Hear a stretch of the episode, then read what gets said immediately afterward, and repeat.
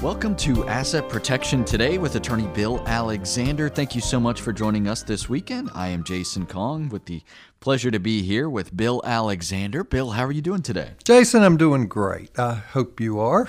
I'm doing wonderful, Bill. I'm very excited for the show today. We've got a lot on the docket here. And first up, um, we're talking COVID vaccine. Well, well, I wanted to share. Um, uh, frankly, I think it, it, it's really, really important, and I want to strongly encourage everyone to sign up and get their vaccination for COVID um, as soon as they can when it's their turn. You know, it's. Uh, I am just so pleased to report that I had um, my second vaccine uh, this past Wednesday.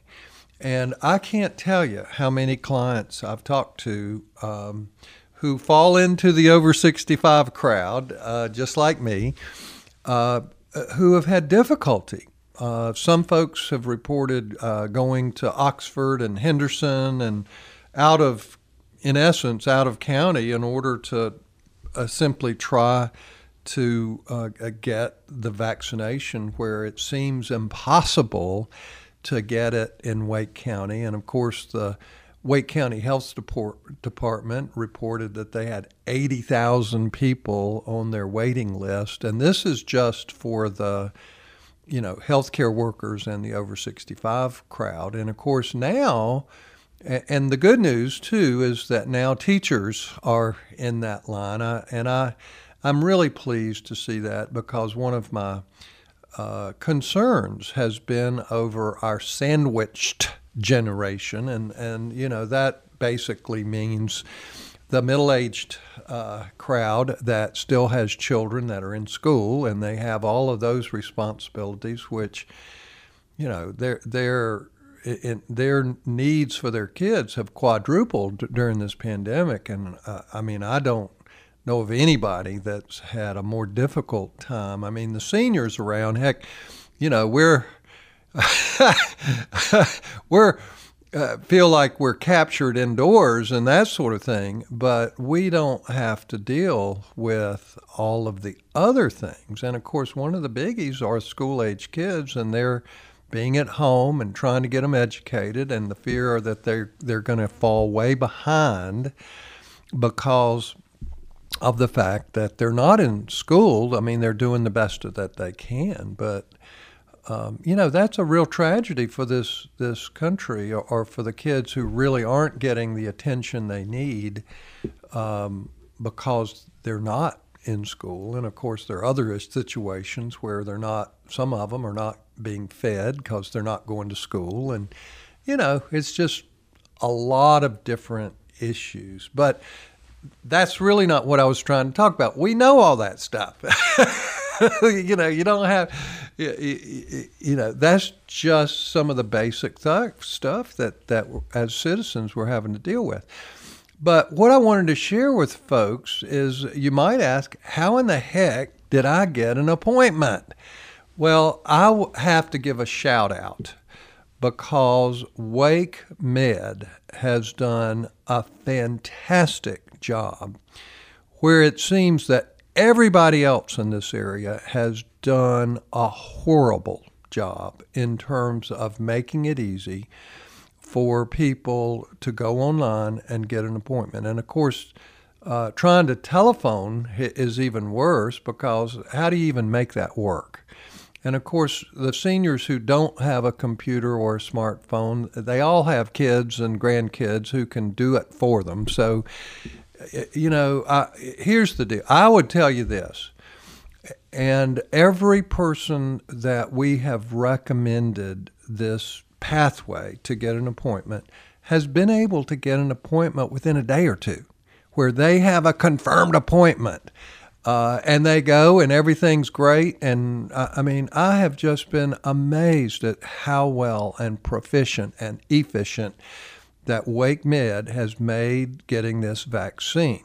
So, uh, not only a shout out to Wake Med and their administrators and their nurses and everybody who's involved in this organization, but I'll give a shout out to whoever their IT people are they uh, it is so easy to do, and it, it doesn't t- take long. Frankly, the state of North Carolina should contract with Wake Med's IT people to have a similar site for every place that's trying to do COVID vaccinations. It's amazing uh, how they do it. But you do have to go online at Wake Med and create a My Chart for Wake Med vaccinations. Fairly easy to do, doesn't take long. And, and then go online two or three times a day, and it might take you a day or two as long as you're in that priority list, I mean, you mean you have to be a healthcare worker or over 65, or now the new priority list that includes teachers and who else is included in that? Do you remember? Law enforcement. Yeah. Um, that kind of crowd. Well, uh, that and and those folks are oh yeah, and I think I believe it also includes uh, um, grocery store right. clerks and some others as well. All folks who need to be vaccinated uh, sooner than the healthy young people. Um, but um, it, it's it's you know we're going to get there, and and one of the the great news, frankly, is the fact that um, uh, that the infection rate has fallen fairly significantly, and I think everyone was worried that the Super Bowl was go- was uh, going to impact uh, our infection rates. But the hospitals are, are, I won't say they're back to normal, but but they're in a place where they can start doing things that they have normally done without the huge impact of in their ICUs and, and just their the beds in the hospital. So, you know, across the state, things are in fact getting better, and that just gives us greater hope. But it's all a, a matter of us continuing to be vigilant. Uh, and I can assure you, even after, uh, now that I've gotten my second vaccination, and of course, I know that it'll be two or three weeks before I'm at that maximum uh, immunity uh, stage. But I'm I'll still be out there wearing my mask, washing my hands, keeping distance, uh, because all of it's going to be important for us to continue to do that uh, for our own safety and the safety of others. Um, uh, and so I just uh, it, you know this is so important to us, but I cannot tell you how easy it is to create a my chart and to get an appointment through Wake Med. Uh, and in my experience, trying to go to UNC, their website is awful. They basically don't even have a waiting list. You know, they're saying just call us back or come back online, and you can do it multiple times, and there's never an appointment available there. Uh, Duke uh, Health, I created a my chart at Duke the first within the first two days that it was available. And I've been on the waiting list ever since for about two months and have never heard a peep out of, of Duke Health. Whereas Wake Med, no problem, got an appointment. I'm, I'm already getting my second shot. Or, uh, you know, I've already gotten my second shot. So it's the kind of thing where it, to me, I just wish everybody else was doing it the way Wake Med is doing it. Yeah, that would be nice. Things might be clipping along a little bit faster if that were the case, but that's a wonderful suggestion for those who may be trying to get an appointment to get a vaccine. That's uh, something that they can explore on their own and hopefully go ahead and get vaccinated as soon as possible. Well, when we come back, we're going to have a conversation about good estate planning. That's something that uh, you know we talk about when we talk about asset protection, but we don't really get into uh, the nitty gritty of what exactly good estate planning is, and we're going to do that in our next section. So stick around. You're listening to Asset Protection Today with Attorney Bill Alexander, and we will be right back.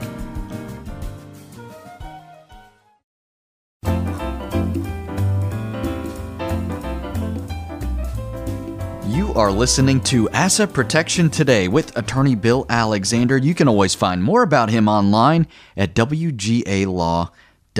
WGALaw.com. That's also where you can register for Bill's upcoming seminars. Next set coming up on Wednesday, March 10th. These cover uh, long term care assistance, Medicaid, and also veterans uh, benefits as well. These are things that can help us with the troubles when it comes to long term care. And Bill, you also have a seminar dedicated to Asset Protection and Trust Planning, WGALaw.com is the website. Just click on that seminars button to register for free. Bill, we want to get into a conversation about estate planning and what good estate planning entails. Well, I think that's really important. But if you just uh, get right down to the basics of what a good estate plan is, it's where your plan, in other words, what you want to happen during your lifetime and at your death, actually happens. You know, that's a plan that works. And, and of course, if you didn't catch it, uh, estate planning is far more than just what happens to my property when I die. Uh, it has to do what about during your lifetime? What about those times that you might not be in control completely because of the you're disabled or you're just old? well, it's the kind of thing where um, it it is important, uh, and and of course, my experience is that a lot of folks um, uh, think that there are only certain ways to do things. I mean, one of the things that surprises me when I talk to clients about options, they really don't know that, or they di- didn't know that they could do a lot of things. And once they know that there are actually some options out there that let them do things that they hadn't thought about, uh, I would say uh, a lot of my clients actually choose one of those options because what do we want to do? Uh, I mean, typically we want to, number one, take care of ourselves. Number two, we want to take care of our spouse and make sure that our spouse is in good financial shape uh, uh, at our death. Uh, it, you know, uh, and then uh, most of us, uh, th- those of us who have children, we we want something to help our children the, in the best way possible. And for those without children, it's whatever our passion is. In other words, we want our money to follow our passions, hopefully. Um, and, and now, and, and then of course there are those folks who just don't really care. You know, it's like, well, when I die, it doesn't matter what happens to my money. I don't really care. I'm gone, so whatever. But those folks are not normal. At least they're not my normal client. Let's put it that way. I shouldn't say they're not normal. They're, you know, that's I guess that's an okay way to think about things. But for the, uh, you know, now that to, so the bottom line for a client, the the basics of you know what is good estate planning is that whatever they have in mind is actually accomplished. Their plan works. Now, from my perspective, it goes beyond that because, in in essence, uh, knowing how most of my clients think and feel, it's about how do I protect my property during my lifetime? How do I control my property and uh, keep the maximum amount of independence during my lifetime? And uh, so that's that's important to to us as seniors. It's important to you as someone who's very young. Is how do I control my property and keep my independence and and be able to do as I wish with my money and my assets. And then at my death, how do I leave my property to to whomever I want to leave it to? Now that typically would be a spouse and or children and grandchildren, but whomever that is, could be charities or partially to charities, but to whom I want to leave it to, how I want to leave it to them, as opposed to simply here it is, it's yours to waste and throw away and and the like. We we want our the heritage that we leave our children to be lasting. We we don't like the idea of it being uh, gone in, in, a couple years or less, which is quite frankly happens all the time. Uh, in fact, the Bankers Association many years ago did a study uh, and regardless of age, education, and the amount of the inheritance, do you know how long most people actually keep an inheritance? Oh, I can couldn't venture to. well, you. this was an old study. I'm talking. I'm going back 20 years ago, but it was 19 months. the majority of people, everything they inherited was gone within 19 months, regardless of the uh, person's age, education, or the amount of the inheritance. That's pretty sad. But okay, going back. So, how do we leave our property to whomever we want to leave it to, how we want to leave it to them, when we want to get it, and all at the lowest cost to us and in terms of court costs, income and estate taxes, uh, and fees. So, because nobody wants to be ripped off when it comes to uh, court costs or taxes that could be avoided with planning, or or legal fees or other fees, and so it all works out together. So, it's how do I control my property during my lifetime? Uh, how do I take care of those I love? Uh, or my passions, uh, if, if, it, if that's appropriate. Uh, and then how, how do I get my, the property that I've created, the wealth I've created during my lifetime, how do I get it to those I love the way I want them to receive it? You know, how, when, uh, I want them to re- receive it at the lowest possible cost to me and to them. So, you know, uh, it sounds funny, but but uh, most of the trust planning that I do has little, has some to do, but it has little to do with the folks creating the trust. In other words, the husband and wife who's creating the trust. The great majority of the trusts I'm doing is because they want to package how their children receive their inheritance and they want to protect it for them. Uh, they, uh, many of my clients want to make sure it's protected from the possibility that they may suffer a divorce during their lifetime, and they don't want their uh, their estate being split with the spouse in a in a divorce they want their property to, to stay with their child and and go to their grandchildren eventually if it's uh, if there's enough there to make that happen. So there's uh, a lot of issues there, but that's what good planning is all about. Now, what the next what I want to go to next, Jason, is what are the mistakes you know, how does people screw this up?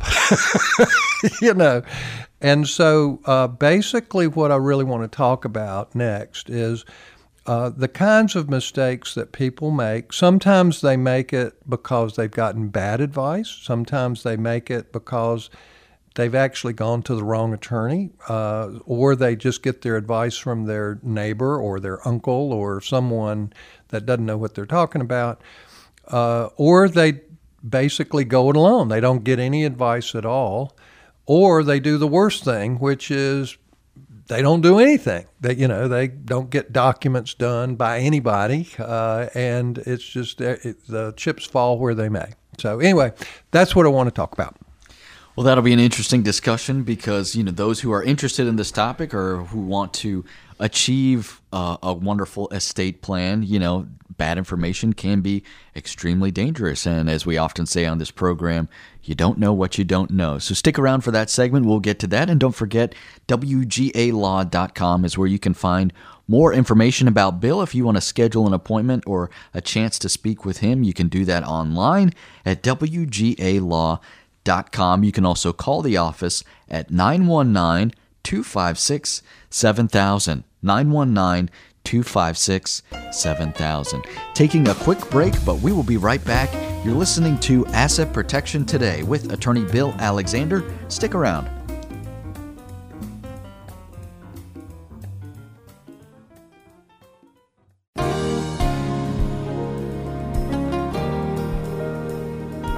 Welcome back to Asset Protection Today with attorney Bill Alexander. Find more about him online at WGALaw.com. WGALaw.com. That's also where you can register for Bill's seminars happening on Wednesday, March 10th. WGALaw.com. Jason Kong here with Bill Alexander, and we're talking about creating an estate plan and making sure it's a good one. And Bill, just before uh, the end of the last segment, we were discussing that mistakes that people make with bad advice or no advice, or trying to go at it alone, or as you said, worst of all, not doing anything at all.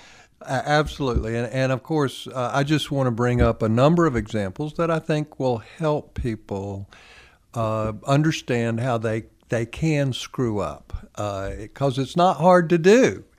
All right. Now, uh, the I would say most people do at least go to an attorney and get documents done. So that's a good thing, you know. So typically their documents as drawn and executed uh, are done are executed properly and the documents are effective to do what was intended at the time the documents are created. But you know, one thing that's constant in our life is change. And you know, if we did documents 5 or 10 years ago, things may have changed since then. Uh, and we need to make a change, or we want to make a change to our documents. So the first mistake I see, and this is not all that uncommon, is the fact that we've done a document, and it could be a last will and testament, or it happens all the time with a power of attorney. Well, it's like, well, I've got this document and I've named uh, my friend as my agent uh, under my power of attorney. And uh, my friend has moved away and I need somebody else. Well, I've got a good document. I, all I need to do is substitute a name in here. So, guess what they do? They take their document with a, and with a pen, they strike out that person's name and then they write in the new person's name that they want to appoint, and they think that's an effective change to their document. Guess what? It's not. In fact, it invalidates the document because one thing about legal documents is the fact that they have to be executed, they have to be signed. That's a fancy word for signed in a certain way with witnesses and or a notary with everybody together and things like that. So marking out a good document and making little changes and this happens all the time with wills. You know, because sometimes I mean, it's not just because a person changes, like an agent, or maybe your spouse dies or, or gets disabled or whatever, and you want to make a change. Well, guess what? What most people do when they take a pen to it is they've screwed up. You should never mark on your original documents because if you do, it, it is highly likely that you will invalidate it. Now, if you want to mark on a photocopy to so that you can take it to the lawyer to say, I want these changes, okay, that's fine. But then you're going to execute a new document or an amendment that will be consistent and valid and work. But so many people just do that. Now, I have to tell you another story, which is very recent. Um, uh, a fella uh, brought a codicil for me to review. Now, what's a codicil? You know, we we lawyers love to, to use these fancy words. Uh, codicil simply means a change to your last will and testament. So it's an amendment. Sometimes you're substituting a name or you're substituting, striking a paragraph and, and this. Now, frankly, um, I, I rarely do codicils anymore in my law office. Why? because of word processing. It's easier, faster, and cheaper just to do a new document rather than to change an old document, particularly if we've done the old document. okay. So now, back in the dark ages, when I started practicing law, codicils were very common. Why? We were using typewriters and carbon paper, and wills tended to be about three pages long, and a codicil would be a one pager. Okay, but guess what? Since word processing, we're not limited like that anymore. But people do now. If I have a 15-page will, uh, which I do at times, uh, and I need to make a small change, maybe a codicil would be um, uh, the appropriate thing to do under those circumstances. However, so what happened with this codicil? Well, my associate in this firm about 10 years ago actually had prepared the original last will and testament and also had prepared a revocable trust agreement for the client and had also helped the client transfer her home and some other property into the in essence into the trust okay transferred it to the trustee so go down the road 10 years, and, and that uh, particular will said uh, what we is pour over will. It was like, okay, whatever I have left in my probate estate or anything that I haven't already put in my trust, at my death, put it in my trust. And then it had a contingent thing that said if my trust doesn't exist anymore, because of course it's a revocable trust, which means she could have revoked it it basically said, if in that case, I leave everything to my uh, niece. All right, and so uh, now, so we go down the road, and let's just say it was eight years ago. It was some something like that, and the bottom line is the lady creates a codicil. Now, did she come back to us to do it? No. Do I have any clue who did this codicil? No. Could it have been done by an attorney? Maybe, but probably not. You know. So it, it seemed to be a valid codicil, but what did it do? All it did was it said, substitute my brother for my niece, in essence.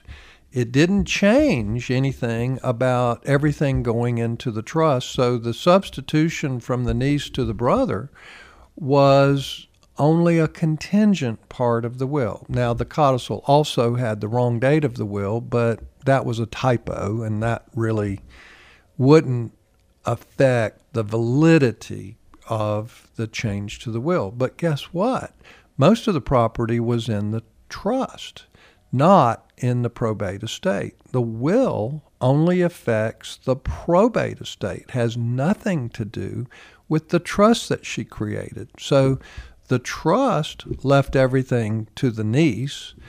The will, as amended, if it had been drawn properly and effective, would have changed the probate estate to the brother from the niece. But the codicil wasn't drawn properly so that actually the will, the, even as the codicil was effective, it still would have uh, uh, meant that everything would go to the trust and then be distributed to the niece. So pretty screwy, right? Well, that's what happens when you get either bad advice or no advice, because this codicil was extraordinarily poorly drawn. If you assume that you know what the intention of the uh, client was to substitute her brother for her niece, it wasn't effective at all. So, guess what? This plan, this document, as it changed, didn't do what she wanted, apparently. I mean, it was ineffective. So, her plan did not work. Now, does she still love did she love her niece yes uh, but her niece was having some issues that she was concerned about and that's why she left things to her brother rather than to her niece or she attempted to i should say. So those are the kind of things that you can come up with when you try to go it alone because this unfortunately she tried to make the change but it didn't work and that's you know that's a lesson to be learned. You can make lots of mistakes. Well i got lots more mistakes to talk about. I know you're looking at me like we have to come back. We do need to take a quick break here but um, i'm digging these stories bill. I'm liking it and i think this is helpful because you know having bad information or being under the impression that you're trying to do one thing when that's not going to work you know that's uh, that's nothing that's not a, a place that any of us want to be in. So having correct and accurate professional advice is so important. If you want to schedule an appointment to speak with Bill, maybe you need some advice of your own, go to WGALaw.com. It's very easy to schedule an appointment to speak with Bill. You can also register for his free seminars happening on Wednesday, March 10th. This is a wonderful way to find information about long term care assistance and the uh, burdensome financial costs associated with that and how you may qualify. If you're a middle class person, you may be able to quali- qualify for government assistance. This is what Bill specializes in, and these seminars provide you with very valuable information to understand that. And Bill also has another seminar dealing with asset protection and trust planning. Just go to WGALaw.com and click on the seminars button, or you can call 919 256 7000. 919 256 7000. We're taking a quick break, but we will be back with more. You are listening to Asset Protection Today with attorney Bill Alexander, and we'll be right back.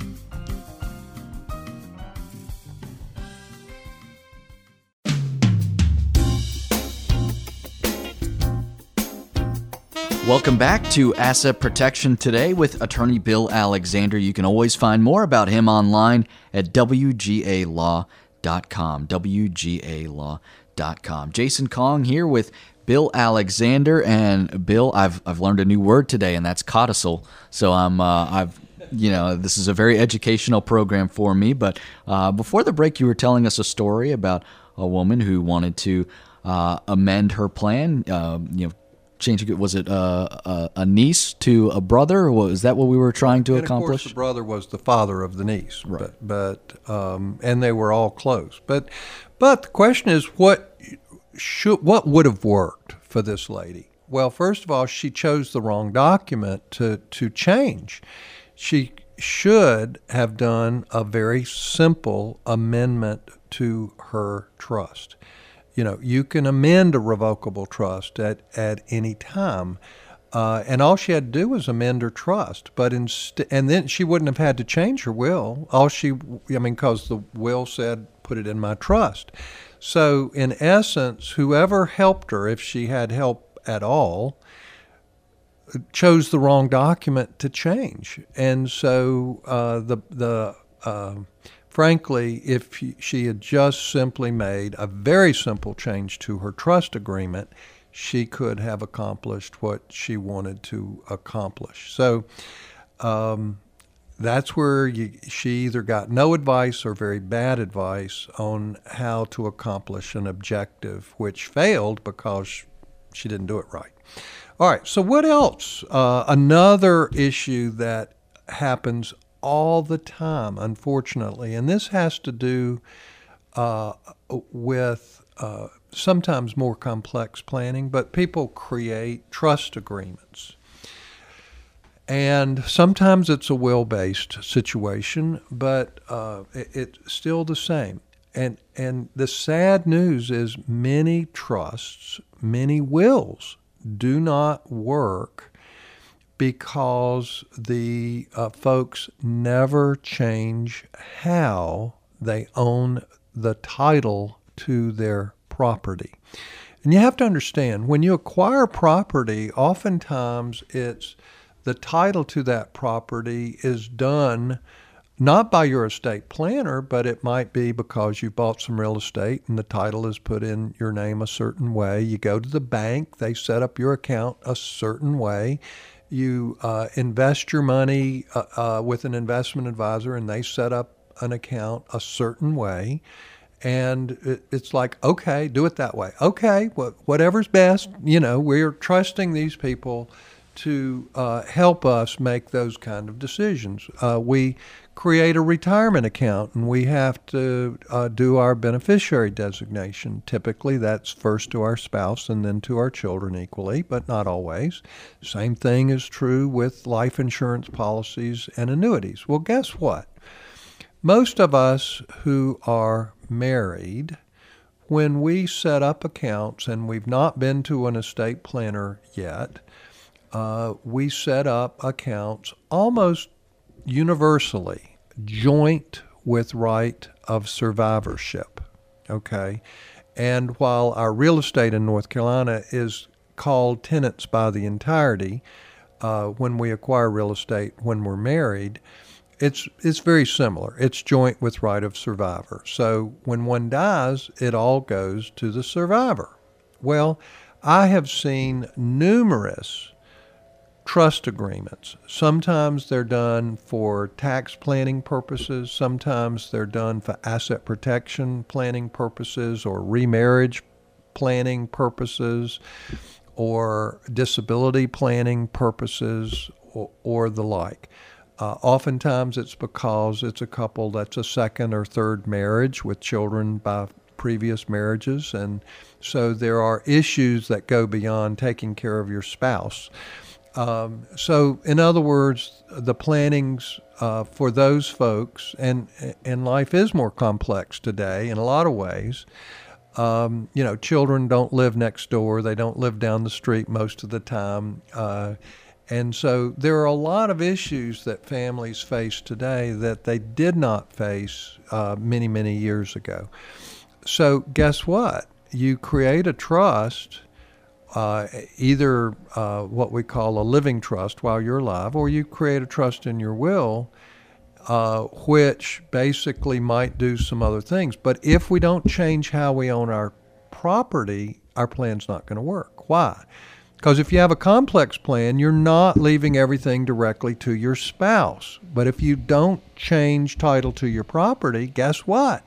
Your spouse gets it all no matter what your other documents say you can have a great what I call an AB family marital trust for tax planning purposes, but if you've never changed the title, then everything's going to go to your spouse because the bank account says it goes to the survivor. The investment account goes to the survivor. The real estate goes to the survivor. The life insurance goes to the beneficiary. And the retirement account goes to the beneficiary. You've never changed it. It's unfortunate, but many attorneys will do your documents for you, and they're they should be effective and good the day they're done for you. But oftentimes the attorneys do not go the next step, which is essential to making your plan work. And that next step is helping you revise how you own your property, how title is held by you and or your spouse to make your plan work and uh, it's unfortunate. Uh, and of course, uh, uh, frankly, it may be based on how much you pay for that plan because you know if if you only pay the, the cheapest price uh, uh, there, where the attorney's doing the simplest documents possible and and without options and things like that, you're going to get what you pay for uh, in essence. Uh, and of course, the same thing is true. It's even worse if you try to do documents on your own by going online or whatever, because the, frankly, just as you started off this segment, you don't know what you don't know, and how are you going to know what your options are or what you might have done if you're just filling in the blanks online? It just doesn't work. So obviously, the better advice you have, the better you're going to be able to not only have the right documents in place, but that they will work the way you want them to work and that your plan actually works. That's what it's all about in terms of, uh, of uh, planning. Um, so, uh, with that said, so what else can change? And this is consistent with with what I, I was just talking about, um, uh, and that is um, uh, oftentimes uh, you will have a good plan put in place, uh, and I can say that this has happened, and you uh, you'll hear me talk about this from time to time. This has happened in my planning where I have already helped people change how they hold their property after I've done uh, a, a really good plan for them. And this can be true for those families that are very high end and have done a complex plan for estate tax or income tax purposes. It can also be true for other families that have less, but they've done a Medicaid plan to protect each other. Um, and I'll uh, I will always be mad at the banker who convinced my client who had done a wonderful Medicaid plan. His wife was already on Medicaid. He had several hundred thousand dollars in the bank. And the banker just said, Mr. Smith, why don't you change uh, and, and have a beneficiary on your account at the bank so that this property won't go through probate. Well, that banker cost the family a couple hundred thousand dollars because, you know, he thought the banker knew what he was talking about. The banker never communicated with the estate planning attorney. The banker never asked him if he had any kind of complex estate plan in place. And guess what? He signed it. And so it basically told the bank to give all the money to his wife, who was in the nursing home on Medicaid and his plan would have that we had created for him would have protected every penny. She would have stayed on Medicaid, and the money could have been used to supplement her care in the nursing home and then go to the children when she died. But no, the banker had to make it easy on him, which basically screwed up his plan because he, with the advice of the banker, changed how the ownership of the property, in essence, what would happen at his death. It was set up perfectly, and the banker screwed it up. That happens because, you know, this is why professionals need to be talking to each other before they do this. This is why bankers and investment advisors and estate planning attorneys and CPAs need to coordinate so that they don't make these kinds of mistakes because it's the families that are victimized by the professionals that don't coordinate, and that's a real shame.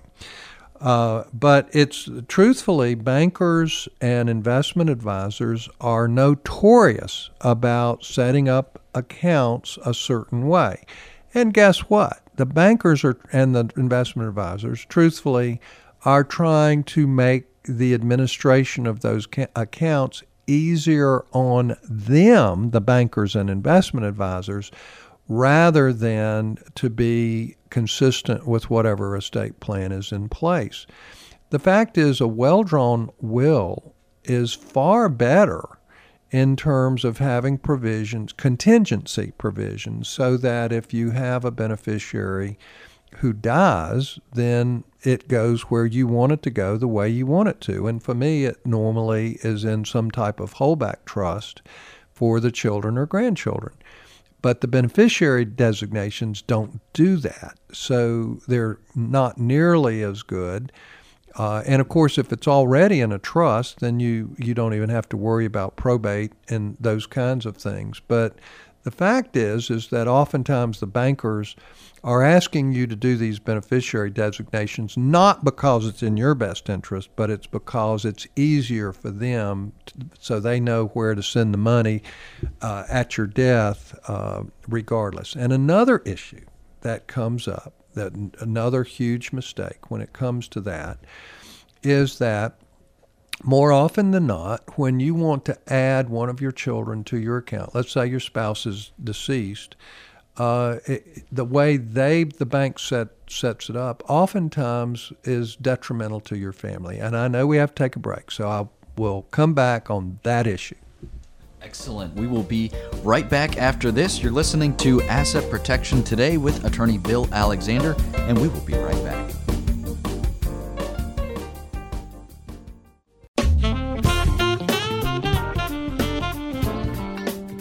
You're listening to Asset Protection Today with attorney Bill Alexander. And Bill, before we head out, you had one more piece of advice for us. Well, oftentimes uh, when you bring a child with you to put their name on your account so they can help you pay your bills, guess what? They set up the account joint with right of survivorship when that's not your intention. Your intention is simply to have your child on the account to help you pay the bills so that they can legally sign. Well, it's a little more trouble to set up an account uh, under an agency with a power of attorney, but that's how it should set up. Because basically, if you set it up joint with right of survivorship, then you're just asking for litigation. If there are other children, then there's a question Did you intend for that child to receive the account at your death, all of it legally, because that's what happens? Or was it your intention just to have the child there to help you with your bills? Well, that's you can litigate that. So if if your intention was to just help pay the bills, then the other children can basically sue to make sure that that is distributed. But the bottom line is legally, it goes to the surviving child that's on that account. And that's oftentimes not what's intended. So, guess what? That's a mistake. That's why you need the professional guidance of an expert. Get a hold of Bill if that is something that you're interested in. You can schedule an appointment with him by going to WGALaw.com. WGALaw.com. We're out of time for today. We thank you so much for listening, and we hope you will do it again next weekend. This is Asset Protection Today with attorney Bill Alexander, and we'll see you next week.